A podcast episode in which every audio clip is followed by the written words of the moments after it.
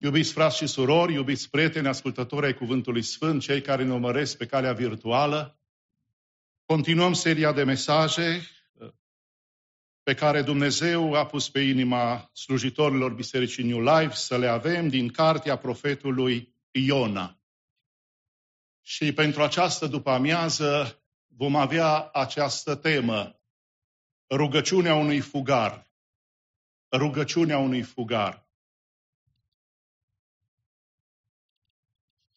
Dacă mă voi regăsi în acest mesaj și cu siguranță mă regăsesc, dacă vă regăsiți voi, tineri dragi, că ați avut parte de un timp de rebeliune și de uh, dezertare din prezența lui Dumnezeu, e vremea ca din experiența lui Iona ce, să înțelegem ce înseamnă să revenim acasă. Ce înseamnă să revenim acolo unde ne vrea El, în templul lui cel sfânt și în prezența Lui.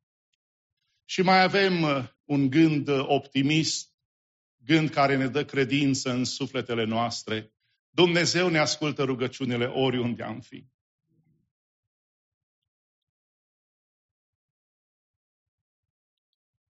Chiar dacă ești fugar, chiar dacă ești în probleme, Dumnezeu ascultă rugăciunile.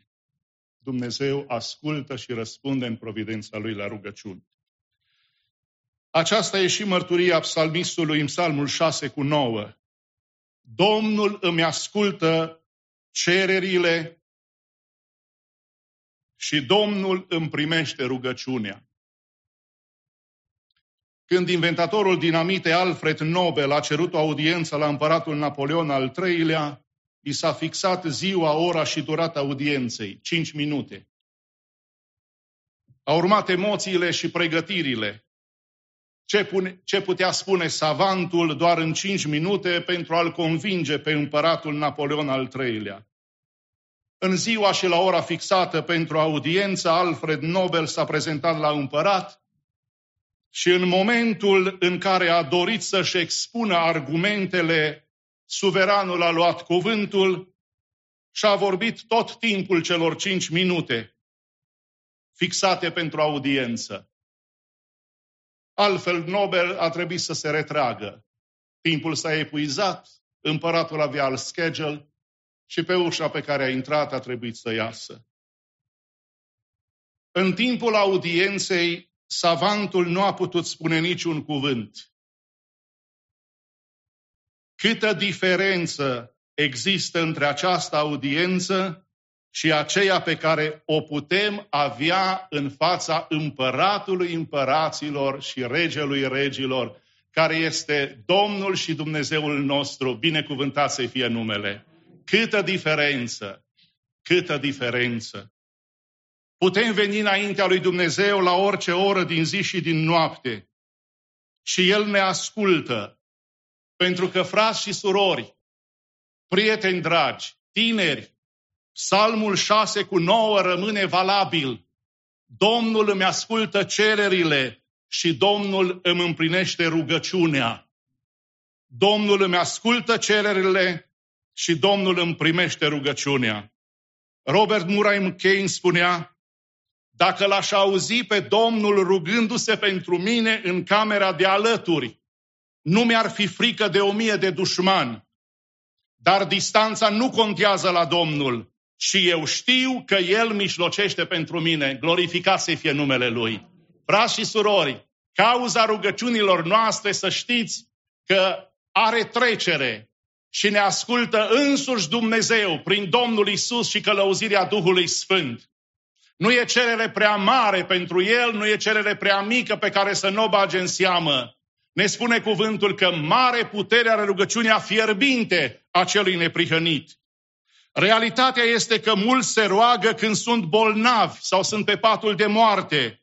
Când însă s-au făcut sănătoși, mulțumirea lor se îmbolnăvește de o boală de moarte. Să nu fim dintre aceia și să strigăm la Dumnezeu numai când suntem în încercare, iar apoi mulțumirea și rugăciunile noastre să se îmbolnăvească de o boală de moarte. Îndemnul în partea introductivă legat de aceast, acest mesaj, rugăciunea unui fugarii aceasta, roagă-te zilnic. Avem nevoie de rugăciune la nivelul fiecarei zile, fiecărui minut, fiecarei secunde, așa cum avem nevoie de gura de aer prin care existăm și pe care o primim ca dar din partea lui Dumnezeu. Roagă-te zilnic, citește Biblia zilnic. Tineri dragi, nu spun să vă lăsați de școală și de alte acțiuni instructive și constructive pe care le aveți. Dar vă poruncesc în numele dragostei lui Hristos. Nu neglijați aspectele spirituale care dau greutate spirituală ființelor voastre.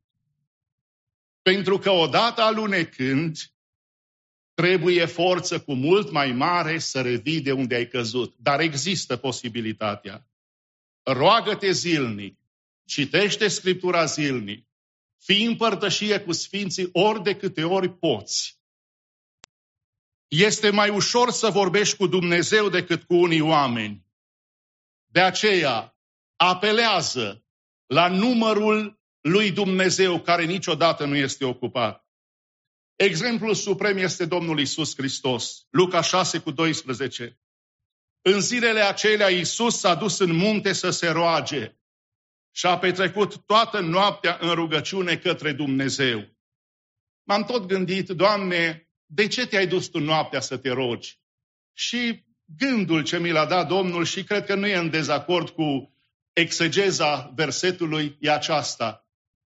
Atât era de important timpul părtășiei cu Domnul pentru cu Tatăl din partea Mântuitorului, încât și noaptea și l-a rezervat, având în vedere că ziua era full-time în lucrarea sfântă.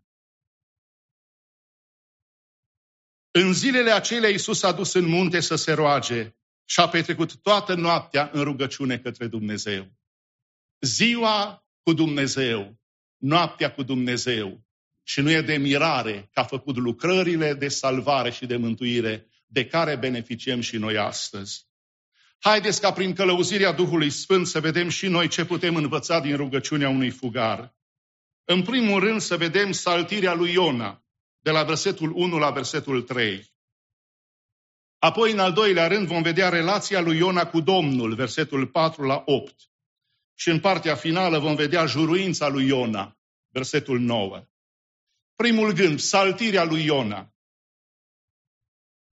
Am îndrăznit să dau această configurație primul punct, primului punct al mesajului, deoarece dacă studiem mai îndeaproape în rugăciunea lui, lui Iona amintește de 14 psalmi, respectiv 16, 16 versete din cei 14 psalmi.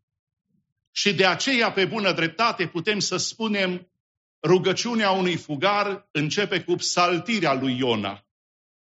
Dacă vă uitați la trimiteri și cei care aveți Bibliile sau cei care aveți iPhone-urile cu voi, vă puteți uita ce rugăciune a rostit Iona din pântecele chitului.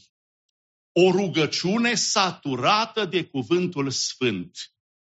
Iona în rugăciunea lui amintește 14 psalmi, respectiv 16 versete din psalmi. Amintit cuvântul Domnului pentru că avea mintea biblicizată și oriunde el a ajuns, a dus cu el și cuvântul sfânt. E o vorbă care spune garbage in, garbage out. Garbage in, garbage out. Dar dacă nu ai în minte cuvântul lui Dumnezeu, ce să-ți iasă din minte? Dacă n-ai înmagazinat acolo cuvântul sfânt. Primele cuvinte rostite în ruga lui din pântecele peștelui sunt ancorate în cuvântul Domnului. Versetul 2, și am zis, în strâmtorarea mea am chemat pe Domnul și m-a ascultat. Din mijlocul locuinței morților am strigat și mi-a auzit glasul.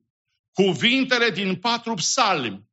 Psalmul 120 cu 1, Psalmul 130 cu 1, Psalmul 142 cu 1 și 65 cu 2. A făcut o chintesență Iona în cumulul acela de uh, acid gastric, ce mai fi fost acolo, nu intrăm în detalii, dar certul lucru că el nu s-a pierdut cu firea și de acolo a înălțat un altar de rugă la Domnul care l-a ascultat. În saltirea lui Iona pe care el a înălțat-o, putem să vedem cât era de axat și de contopit la cuvântul sfânt. Pentru că o minte biblicizată generează rugăciuni ancorate în cuvânt. Dacă nouă de multe ori ne greu să ne rugăm pe uscat, cum credeți că ne-am putea ruga pe talazurile mării și vieții acesteia? Dacă ție și mie ți-e greu să strigi la Dumnezeu când îți merge bine și trebuie să-L lauzi, mă întreb, care va fi impactul în viața ta atunci când vei trece prin suferință? Capitolul 2 redă textul rugăciunii sale, sau mai degrabă a psalmului de mulțumire rostit din pântecele peștelui. Pentru că, frați și surori, oricât de intimidant putea fi peștele, Iona l-a perceput ca pe un mijloc de salvare din partea lui Dumnezeu. Asta înseamnă să nu-ți tragi seva din mediul înconjurător. Asta înseamnă să trăiești prin credință și să nu te uiți la lucrurile care se văd. Iona era intimidant de atmosfera din, din interiorul chitului, dar Iona l-a perceput pe acel pește ca un mijloc de salvare din partea Domnului. El era acolo, dar Dumnezeu Jehova era tot pe tron. Glorificat să fie numele Lui. Frați și surori, trecem și noi prin situații dramatice. Chiar înghițiți de un pește, nu cred că ați fost niciunul dintre dumneavoastră, dar pescarii ați înghițit voi pește, așa e? Cred că ați pescuit și ați avut rod. În situații dramatice, dacă suntem pe stâncă, stânca care e Hristos nu se va clătina niciodată. Și de aceea, în momente grele, ca și copiii lui Dumnezeu, noi știm cine ne-a chemat pe calea mântuirii, știm cine a plătit pentru vina păcatelor noastre și de aceea nu ne temem. Cu toate acestea, multe întrebări nefolositoare s-au ridicat pentru a combate acest miracol. Pentru că spuneam și dimineață, mulți încearcă să scoată minunile Domnului din Scriptură. Noi credem în miracole divine pentru că însăși viața noastră e un miracol din partea lui Dumnezeu. Slăvit să fie El că suntem în locul acesta și nu în altă parte. Un sceptic și-a întrebat odată vecinul care era un creștin autentic. Spuneți-mi, cum a putut fi înghițit Iona de o balenă? Nu știți că stomacul unei balene este tot atât de mare cât al unui om? O, nu știu, a răspuns vecinul. Știu numai că în Biblia mea este amintit un pește mare, nu o balenă. Dar când voi fi în cer, îl voi întreba pe Iona în legătură cu aceasta. Celălalt scepticul, să nu se lase, a revenit cu ideea, și dacă Iona nu va fi în cer, ci în iad, vecinul l-a privit în ochi și i-a răspuns, atunci el mai simplu, îl veți întreba dumneavoastră. În scurgerea anilor s-a dorit eliminarea experiențelor miraculoase a lui Iona. Chiar cei care au tradus Septuaginta au ridicat semne de întrebare. Este cartea Iona călcâiul lui Ahile a Bibliei? Știți povestea cu călcâiul lui Ahile. Putem considera această carte care a fost scrisă prin călăuzirea Duhului Sfânt ca fiind fricțiune? O putem cataloga ca fiind ceva adaus în scurgerea vremii? Este cartea Iona călcâiului Ahile a Bibliei? Unii o consideră o alegorie, că e doar în relatarea visului lui Iona. Dincolo de ce spun unii și alții, noi rămânem lângă ce spune Sfânta Scriptură. Iona, profetul din Gat Hefer din Galileea, a fost un personaj istoric real. La 2 împărați 14 cu 25, cuvântul spune, după cuvântul pe care îl rostise Domnul, Dumnezeul lui Israel, prin robul său Iona, prorocul, fiul lui Amitai din Gat Hefer. Luca 11 cu 30, căci după cum Iona a fost un semn pentru niniveni, tot așa și fiul omului va fi un semn pentru neamul acesta. Matei 12, 39 și 41, drept răspuns, el le-a zis, un neam viclean și prea curvar cere un semn, dar nu îi se va da un alt semn decât semnul prorocului Iona. Căci după cum Iona a stat trei zile și trei nopți în pântecele chitului, tot așa și fiul omului va sta trei zile și trei nopți în inima pământului. Dacă Isus Hristos a făcut această analogie, dacă Isus Hristos și alți profeți l-au amintit pe Iona, noi credem că Iona a fost un personaj istoric real și cartea Iona prezintă experiența lui de viață și nici de cum o alegorie. Iona rămâne predicatorul Evangheliei trimis de Dumnezeu la neamuri în perioada vechi testamentală. De fapt, e singurul cu acest calificativ. Rugăciunea lui Iona, psaltirea lui a fost ascultată de Dumnezeu. Chiar dacă el s-a rugat din esofagul unui pește uriaș. Domnul ascultă rugăciunile mele, Psalmul 28 cu 6, ascultă și rugata și rugăciunile noastre. Ne-am rugat în urmă cu mai bine de 10 ani ca Dumnezeu să ne scoată la loc larg și Dumnezeu ne-a scos la loc larg. Pentru aceasta să spunem, mărit să fie Domnul. V-ați rugat pentru probleme de sănătate. Acum mi se încălzește inima când ne rugăm pentru uh, frații și surorile din adunare. Vai de omul pentru care nu are nimeni gând să se roage. Dar de aici niciunul nu suntem. Poate mai puțin îl știți pe fratele Gian Catană. El la 72 de ani, e singur, are un business și dânsul pe care îl menajează, vine la biserică, tot acolo în partea din spate, un om al lui Dumnezeu cu frică de Domnul. Am vorbit și săptămâna trecută de două ori cu dânsul. Frații, colegi, avem dorința să vă punem și poza, ca să ne vedeți. Că, cum spuneam, poate nu știți cine e fratele Gian Catană. Dar și dacă nu ne vedeți poza, faceți-vă obiceiul și salutați-vă la terminare, dar nu numai cu grupul vostru intim. Pentru că dacă numai cu grupul vostru intim, numai pe aceia îi veți cunoaște. Și eu vreau să-mi propun să vă urmăresc în după masa aceasta, dar cu gând bun. Și în unele grupuri intime o să fiu un intrus. să nu plece nimeni de la adunare și să nu-l întrebe nimeni de relația pe care o are cu Domnul. Că mai avem multe dureri, să știți. Iona rămâne predicatorul Evangheliei trimis de Dumnezeu la neamuri în perioada vechi testamentală. Rolul lui Iona în perioada nou testamentală revine fiecăruia dintre noi care credem în mandatul dat de Isus Hristos înainte de a se înălța la cer. Duceți-vă în toată lumea și propovăduiți Evanghelia la orice făptură. Cine va crede și se va boteza, va fi mântuit, iar cine nu va crede, va fi ros- osândit. În al doilea rând, legat de rugăciunea unui fugar, să vedem relația lui Iona cu Domnul. Versetele 4 la 8. Versetul 4. Zici, ziceam, sunt lepădat dinaintea ochilor tăi, dar iarăși voi vedea templul tău cel sfânt. Știți cum tălmăcim aceste cuvinte? De acolo din esofagul chitului se vede că Iona nu a renunțat la relația pe care a avut-o. O a avut-o și pe uscat, dar și în timp de încercare. Aceeași relație temeinică și vie el a avut-o cu Domnul.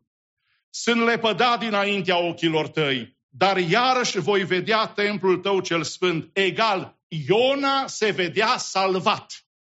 Iona nu s-a uitat la împrejurări, nu s-a uitat, de fapt nici nu știm cât a putut el să vadă, dar Iona nu s-a uitat la ce izbește ochii, ci Iona trăia prin credință în pântecele chitului și Iona în condiții vitrege, el vede salvarea și planul lui Dumnezeu. Când îmi tângea sufletul în mine, mi-am adus aminte de Domnul și rugăciunea mea a ajuns până la tine în templul tău cel sfânt relația lui Iona cu Domnul rămâne totuși o relație vie. Cum este relația ta cu Domnul? cum este timpul tău de părtășie. Din rugăciunile noastre ne le ascultă Domnul, dar dacă ne ascultăm și noi unii pe alții, vedem temperatura spirituală care e în inima și în cugetul nostru. Vedem în, în ce stare de intensitate apelăm la Domnul și cu ce intensitate așteptăm răspunsul din partea Lui. Rugăciunea lui Iona către Dumnezeu din stomacul peștelui celebrează izbă, izbăvirea sa de la înnec, nu salvarea sa din stomacul peștelui. Peștele n-a ascultat de Iona când l-a debarcat pe țărm, ci peștele a ascultat de Creator. După cum și urșii când și-au bătut, acei copii și-au bătut joc de un proroc al Domnului spunându-i că e pleșuv, Urșii aceia au ascultat de Creator și au disciplinat pe batjocoritori. Pleșuv, nepleșuv, nu uita că e omul lui Dumnezeu și când el, când el își deschide gura, tu nu trebuie să fii atent la aspectul fizic, ci la ceea ce spune. Pentru că în funcție de ceea ce spune, e viața și moartea. Corbii au ascultat de Creator când a fost vorba să hrănească pe un mesager. Și pe când sunt de hrăpăreți, au știut să fie mesagerii uh, bucatelor alese pentru omul lui Dumnezeu. Și gândurile ar putea continua. Prin pocăință a venit și izbăvirea pentru profet. Pentru că până la urmă, când suntem încorsetați, ca și Iosif odinioară în groapă, Iona n-a avut unde să se uite, dar nu vi se pare când suntem încorsetați și nu avem scăpare nici în stânga și nici în dreapta. Singurul loc care ne rămâne liber și de unde ne vine izbăvirea este cerul. Din groapă privește spre cer. Din pântecele chitului aduți aminte că ești acolo, că Dumnezeu vrea să guși și să savurezi pocăința. Capitolul 1 se pocăiește cei de pe corabie. Capitolul 2 se pocăiește Iona. Capitolul 3 se pocăiesc cei din Ninive, pentru că o cetate nepocăită nu se va pocăi dacă noi pocăiții nu suntem pocăiți. Se ruga fratele Olac, Doamne, adu timpul pocăinței pocăiților. Și tot dânsul omului Dumnezeu care a zguduit România în anii 70-75 spunea mai bine să mă bată frații ca ascult de Dumnezeu decât să mă bată Dumnezeu ca ascult de frați. Așa că punct și o luăm de înainte. înainte. Oamenii lui Dumnezeu și slujitorii anvoanelor acceptă mai bine bătaia din partea fraților și s-au mai auzit de situații când unii păstori au luat-o pe cocoașă și în biserică și și pe culoare. Ea trebuie să vină forțele de ordine să restabilească ordinea acolo unde e casa păcii și a îndurării lui Dumnezeu. Dar oamenii lui Dumnezeu nu ascultă de ceea ce le spune unul și altul, ci ascultă de ce este scris, pentru că acesta e cuvântul sacru. Și oamenii lui Dumnezeu care cultivă sfințenia și autoritatea prin Duhul Sfânt, oamenii aceia se duc într-o lume pierdută și oamenii nepocăiți în lumea pierdută se pocăiesc. Iona a avut parte de harul pedepsei și Dumnezeu i-a făcut parte de harul de a lucra împreună cu el. J. Sidlow Baxter analizează rugăciunea după cum urmează în Explore the Book. Nu găsim nicio petiție în rugăciunea lui Iona, ci numai mulțumiri. Și ne-am tot propus și noi, frați și surori, să nu mai tot venim cu jalba înaintea lui Dumnezeu. Și, în genere, văd că, cu toate că avem probleme, să-i mulțumim, să-l adorăm, să-l cinstim, să-l slăvim, pentru că El de trei ori sfânt și El ne răspunde și problemelor noastre. Observați, nu găsim nicio petiție în rugăciunea lui Iona, ci numai mulțumiri, versetele 2 la 6, căință, versetele 7 la 8, și dedicarea vieții sale, versetul 9. Este cu adevărat un psalm de laudă, un tedeum, o doxologie. Cunosc un om, spunea eh, comentatorul biblic, care a cântat odată doxologia, cu capul afundat în butoiul gol de făină. În semn de credință, în faptul că Dumnezeu va trimite noi provizii de făină. Vi s-a întâmplat vreodată să fii într-o criză acută, ai butoiul gol de făină și omul acesta despre care vă spuneam s-a pus cu capul în butoiul greu, de gol de făină și acolo a cântat doxologia. Vă aduceți aminte ce doxologie am avut și avem și acum bisericile creștini baptiste, chiar dacă le cântăm mai rar. Lăudat fie Dumnezeu, Tatăl, Fiul și Duhul Sfânt, Sfânta Treime în Dumnezeu, în veci fie prea cinstită. Mări să fie Domnul! Ce ați zice să cântăm o asemenea doxologie când suntem într-o nevoie acută? Fratele acesta era cu butoiul, cu capul în butoi sau rezerva ce avea acolo, cufărul acela. Și a cântat doxologia știind că Dumnezeul poate să umple, după ce scoate capul de acolo, poate să umple uh, cufărul acela cu făină. Ca o paranteză. Mă aude Domnul, dar să nu mă audă curticenii, cu toate că e gând bun. Când am preluat slujirea în urmă cu mai bine de 30 de ani la Curtici, o biserică mare, binecuvântată, eram la sute și sute de ascultători cu patru balcoane de jur împrejur și respectatul și regretatul pastor Traian Grec, care a păstorit biserica 40 de ani, om al lui Dumnezeu, a slujit și ca președintele cultului creștin baptist din România. Așa era iubit și, de fapt, așa i-a și învățat pe curticeni. Acolo păstorul avea și autoritate și cinste, dar nici nu ducea lipsă. Pentru că era o cinste curticenilor să ducă lucruri și bunuri ce le aveau în dar fratelui păstor. Mă când am preluat, dânsul mi-a spus, frate Mircea, eu așa am învățat, vezi să nu strigi rânduiala. Că e rânduială bună. Și veneau frații, stăteam în casa pastorală, proaspăt căsătoriți. Nu era sâmbătă, aveam ușă dublă. Laura trebuia să se nască.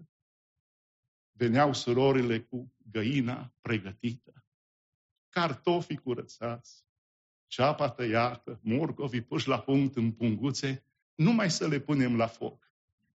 Venea tăiatul animalelor. Am văzut că vin frații și la un moment dat, fraților, nu mai aduceți, că nu eram obișnuit. Că împărțile aldealului nu e chiar așa practică. Nu știu, prin Bucovina sau prin București. Se, cum, cum. Și dânsul mi-a spus, frate Mircea, datoria ta ce o ai ca slujitor când cineva îți dă ceva numele Domnului, e să te, să te roși cu ei, să mulțumești Domnului și lor și dacă nu ai de nevoie, dă mai departe în numele Domnului.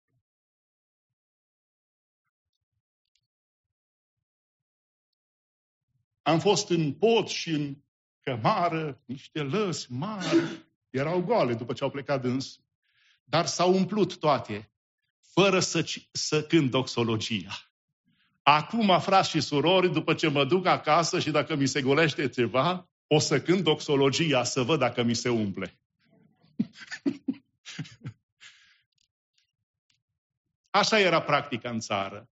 Așa era practica și prin aceasta arătam că ne iubim și ne apreciem slujitorii, că și așa erau tot cu geanta în mână și tot pe drumuri să ducă Evanghelia. În semn de credință în faptul că Dumnezeu va trimite noi provizii de făină, a fost doxologia acelui om. Dar această atitudine inedită de a cânta o doxologie cu capul și cu tot trupul tău în interiorul unui pește mare, în mijlocul mării celei mari, cum era numită Marea Mediterană, ei bine, asta este de absolut fără egal. Rugăciunea lui Iona prefigurează viitoarea pocăință a lui Israel. Și care în aceste momente ne rugăm, Doamne, mântuiește poporul Tău. Doamne, dă pace Ierusalimului. Și, Doamne, adu Tu vremuri de înviorare și le dă harul să Te recunoască ca Domn și Mântuitor. Pentru că sângele Tău încă cade asupra capului lor, așa cum au cerut. Tot legat de relația lui Iona cu Domnul, merită a fi menționat și următorul aspect.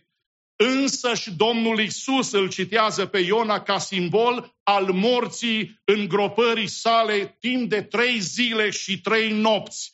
și apoi a învierii sale glorioase. Matei 12 cu 40. Rugăciunea lui Iona din pântecele chitului a atins veșnicia. Rugăciunea lui Iona din pântecele chitului a atins veșnicia. Cum spuneam, Iona a trebuit să se pocăiască și apoi să ducă mesajul pocăinței ninivenilor nepocăiți. Pentru că niciun alt proroc afară de Iona nu a fost trimis de Dumnezeu în lucrare în afara granițelor lui Israel și ale lui Iuda. Elisei a fost trimis odată la Damasc pentru a anunța pe Hazeel că acesta va ajunge la domnie în Siria. Iar Daniel, prorocul și prorocul Ezechiel au fost profeți care au trăit în străinătate, dar lucrarea lor a fost printre aleșii lui Dumnezeu. Deci de aceea, trimiterea lui Iona este unică, pentru că și relația lui Iona cu Domnul rămâne unică și de aceea exact experiența lui Iona a acumulat-o și Iisus Hristos, beneficiind de actul binecuvântat al învierii. Leonard Ravenhill spunea, nimeni nu se ridică mai presus de viața sa de rugăciune. Predicatorul care nu se roagă se joacă. Poporul care nu se roagă se rătăcește. Amvonul poate deveni o vitrină a talentelor, dar în cămăruța de rugăciune nu sunt aplauze. Ce vă spuneam și dimineață, citându-l pe fratele Spurgeon, suntem unde suntem ca și creștinătate pentru că nu s-a pus accentul, s-a pus accentul să fie bun vorbitor, fără a fi și bun teolog sau interpretator corect al cuvântului Sfânt. Și ereziile apar prin talent de a vorbi, fără a discerne dacă are greutate și suport biblic. Amvonul poate deveni o vitrină a talentelor, dar în cămăruța de rugăciune nu sunt aplauze. Sărăcia bisericii e cea mai vădită aici la locul rugăciunii. Avem mulți organizatori, dar puțini agonizatori, mulți jucători, dar puțini rugători, o mulțime de pastori, puțini luptători, multe temeri, puține lacrimi, modă și paradă prea mare, dar puțină râvnă în lucrare, mulți sfătuitori, puțini ostenitori. Dacă greșim în privința aceasta a rugăciunii, greșim în toate. În al treilea rând, să vedem legat de rugăciunea unui fugar și juruința lui Iona, versetul 9. Eu însă îți voi aduce jertfe cu un strigă de mulțumire, voi împlini juruințele pe care le-am făcut. Mântuirea vine de la Domnul. Extraordinar. Până aici, Iona credea că mântuirea e de la evrei pentru evrei. Iona îl consideră pe Dumnezeu un Dumnezeu național. La granița lui Israel, el credea că Dumnezeu se oprește. Iona, proroc neproroc, tu nu ai citit în 2 Cronici 16 cu 9, căci Domnul își întinde privirile peste tot pământul ca să sprijine pe aceia căror inimă este întreagă a lui. Și chiar dacă tu nu recunoști, Dumnezeu vede că inima ninivenilor pentru un timp va fi pentru el. Și de aceea te trimite. Căci Domnul își întinde privirile peste tot pământul ca să sprijine pe toți aceia căror inimă este întreaga a Lui. Și așa Dumnezeu ne-a ochit pe fiecare dintre noi. Că și-a întins privirile peste neamurile noastre, peste cei dragi ai noștri. Așa cum ne spunea și fratele Victor în mesajul de duminica trecută. Și-a pus Dumnezeu ochii pe cineva din neamul lor și așa am ajuns noi pe calea pocăinței, că Dumnezeu a iubit pe înaintașii noștri și acum ne iubește și pe noi și prin dragostea pe care o arătăm vrea să extindă darul mântuirii la cei cu care intrăm în contact. Ochii Domnului străbat pământul Ceea ce vrea să ne spună Dumnezeu prin aceste cuvinte este că El se ocupă de fiecare credincios în parte, oriunde s-ar afla acesta și că El este gata să intervină în folosul său. Fără să avem vreo specificație suplimentară cu privire la natura juruinței, este posibil ca Iuna să-și fi împlinit juruința, de fapt cu siguranță. După ce a fost vărsat de pește pe malul mării, prima lui dorință înainte de a-și continua misiunea a fost să-și îndeplinească cuvintele pe care le-a rostit în momente de tensiune în pântecele chitului. Și cu siguranță juruința lui a fost în a oferi o jertfă de mulțumire. De îndată ce Iona a recunoscut că salvarea vine de la Domnul, peștele, ca la comandă, l-a vărsat pe Iona, depunându-l pe uscat. Ca analogie modernă a experienței lui Iona de remarcat relatarea lui John Ambrose Wilson, conform căreia, lângă insulele Falkland, un cașalot a înghițit un membru al echipajului unei nave care a fost salvat trei zile mai târziu. Și-a recăpătat cunoștința și apoi a trăit fără a avea probleme de sănătate. Nu, tră, nu, am, nu timpul minunilor a trecut, ci se pare că timpul credinței e pe ducă. Și dacă Dumnezeu a îngăduit aceasta să se întâmple în cazul lui Iona, vedem că Iona și-a împlinit juruința atunci când a ajuns din nou pe țărm. Iona și-a îndeplinit cu scumpătate juruința, căci este scris în Psalmul 50, 14 și 15, aduc ca jertfă lui Dumnezeu mulțumiri și împlinește juruințele făcute celui prea înalt. Cheamă-mă în ziua necazului și eu te voi izbăvi, iar tu mă vei proslăvi. Îmi aduc aminte și gândul îmi zboară la două evenimente din viață. Știi când ai jurat, tu care poate te uiți la mine pe internet și nu ți-ai făcut uh, rânduiala de a fi împărtășia cu Sfinții, dar nu uita că atunci când ai îmbrăcat haina alba botezului, ai jurat credința lui Dumnezeu prin Isus Hristos toată viața. Și acum ți-ai călcat juruința. Tu care într-o vreme ai fost la altar făgăduind juruință înaintea lui Dumnezeu și înaintea, în, lângă partenerul de viață, ai jurat că ai făcut legământ că veți fi împreună până când moartea vă va despărți. Și acum sunteți unde sunteți. Vestea bună e că cel care s-a îndurat de Iona se poate îndura de fiecare dintre noi. Și Domnul se apleacă spre noi și ne ia de acolo unde suntem. Nu ne trage de păr, Că e și metoda aceea de a ajuta pe cineva trăgându-l de păr. Dar Hristos Domnul se pleacă spre noi, în genunche, ne ia pe brațele Lui, căci El rămâne păstorul cel bun și ne așează din nou în turma Lui, pentru că ne-a simțit lipsa din plin. Rugăciunea unui fugar a fost ascultată. Rugăciunile noastre sunt ascultate și pentru aceasta să spunem, mărit să fie Domnul nostru. Rugați-vă cu stăruință uh, săptămâna aceasta pentru fratele Gian Catană. Dânsul uh, pune înaintea Domnului și posibilitatea recăsătoririi, că e grea singurătatea. Și nu fiți caustici la asemenea dorințe și nu doriți să ajungeți singuri. Dar Dumnezeu este acela care ascultă rugăciunile. Dacă rugăciunea unui fugar a fost ascultată, credem că Dumnezeu ne va asculta rugăciunile și în continuare, care le facem în acord cu voia Lui cea bună și sfântă și desăvârșită. Din rugăciunea lui Iona am văzut saltirea lui Iona, relația lui Iona cu Domnul și juruința lui Iona, care a dat rezultat. Care este rugata? În partea finală doresc ca să încheie prin această mărturie. I-am cerut lui Dumnezeu putere ca să am succes, dar m-a făcut slab ca umil să-l pot asculta. Că decât cu succes în lume, mai bine mai modest, dar pocăit și cu sufletul împăcat. Cunosc pe cineva, de fapt o cuscă de-a noastră, care îmi spunea, când am fost tânără din de lângă Brașov, din Codrea sunt ei.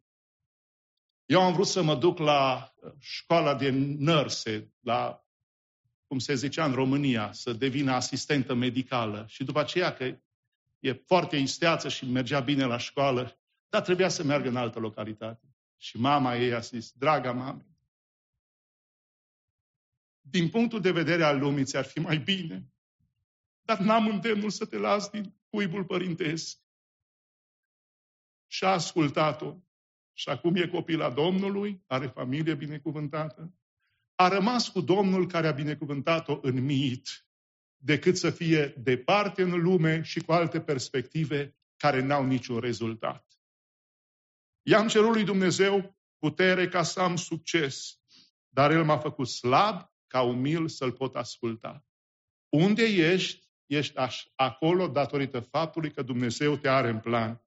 I-am cerut lui Dumnezeu sănătate ca să fac lucruri mari, dar m-a făcut infirm ca fapte bune să pot face. I-am cerut lui Dumnezeu avere ca să fiu fericit, dar m-a făcut sărac ca înțelept eu să devin. I-am cerut lui Dumnezeu putere ca să am succes, dar mi-a dat slăbiciune ca nevoia de El să pot să o simt. I-am cerut lui Dumnezeu lucruri multe ca să mă bucur de viață, dar mi-a dat viață ca multe lucruri să îndur. Nimic din ce am cerut eu n-am primit, dar tot ce am nădăjduit prin El am dobândit. Și să nu uităm în final că harul meu îți este de ajuns. În timp ce echipa de laudă și închinare îi rog să vină în față, nu știu în ce situații te afli, dar cel care s-a îndurat de Iona, s-a îndurat de mine, poate să se îndure de fiecare dintre noi. Și mă rog ca bunul Dumnezeu să ne păzească familiile, să ne păzească casele, să ne dea tot ceea ce El vede că avem nevoie și îndurarea Lui să fie peste noi. Bunul Lui nume să ne călăuzească de dimineața până seara și tot restul vieții și să fii conștient de faptul că Dumnezeu la toate cererile tale îți va da doar ceea ce e în acord cu voia Lui, cea bună, plăcută și desăvârșită. Și în final să recunoaștem că numai Harul Lui ne mântuiește și Harul Lui ne călăuzește în tot adevărul. Haide să ne ridicăm cu întreaga adunare și să mărturisim că vrem să te vedem, vrem să te auzim, vrem prezența Ta, Doamne, să o iubim. Numai Harul Tău mă mântuiește. A Lui să fie slavă acum și în ziua veșniciei. Amin.